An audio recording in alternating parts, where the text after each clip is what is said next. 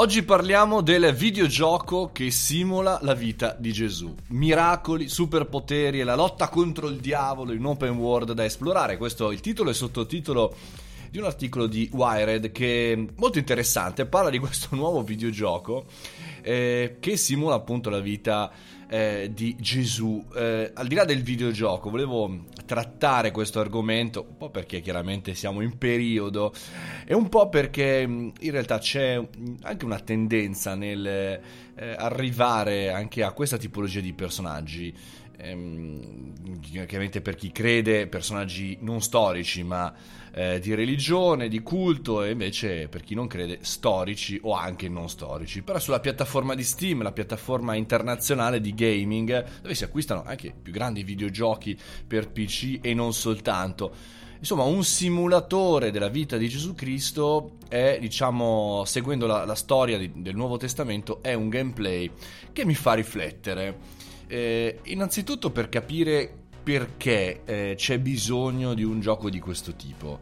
Eh, che chiaramente va a prendere una parte di pubblico, non tutto il pubblico del gaming, quindi solamente credo la parte di chi crede e credo una parte di quelli che non crede ma che vuole diciamo utilizzare il personaggio per smitizzarlo, per raccontarlo e via dicendo.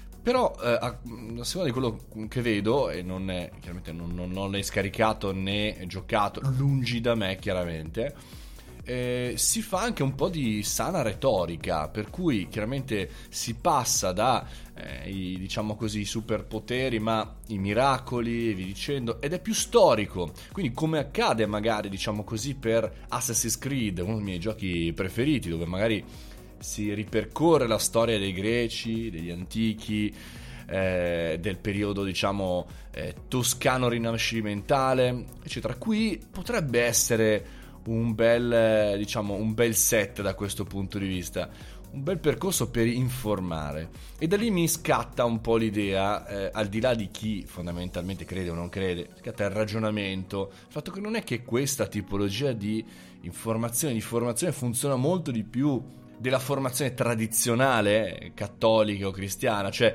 per spiegare una tua religione non fai prima a creare un videogioco che simula la vita dei tuoi, insomma, dei tuoi rappresentanti, questo potrebbe essere adattato non soltanto al mondo cristiano, ma anche a quello musulmano, anche a quello eh, buddista, che ne so, magari anche Scientology potrebbe fare un suo gioco per parlare della sua chiesa, della sua religione.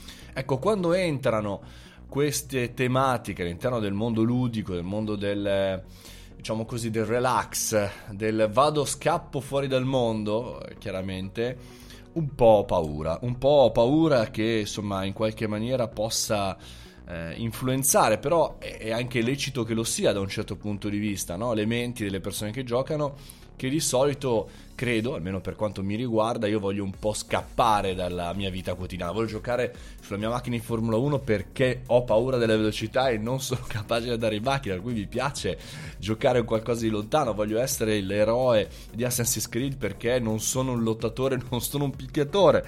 Voglio essere, voglio avere un altro avatar. E quando questo avatar in realtà fa rima con religione, io qua alzo le mani, esco un po' fuori dalla dinamica. Ok, ok, ho scelto il giorno giusto per parlare di questo argomento. Però fatevi sapere cosa ne pensate, perché potrebbe essere un argomento molto interessante di attualità di oggi, ma anche di attualità futura a livello di marketing e strategia. Questo era il caffettino www.mariomoroni.it. Anche oggi potete andare a sbirciare e iscrivervi e scoprire che cos'è Startup di merda, questo audiolibro che è per voi, solo per voi, è gratuito. Un abbraccio, buona giornata, a domani.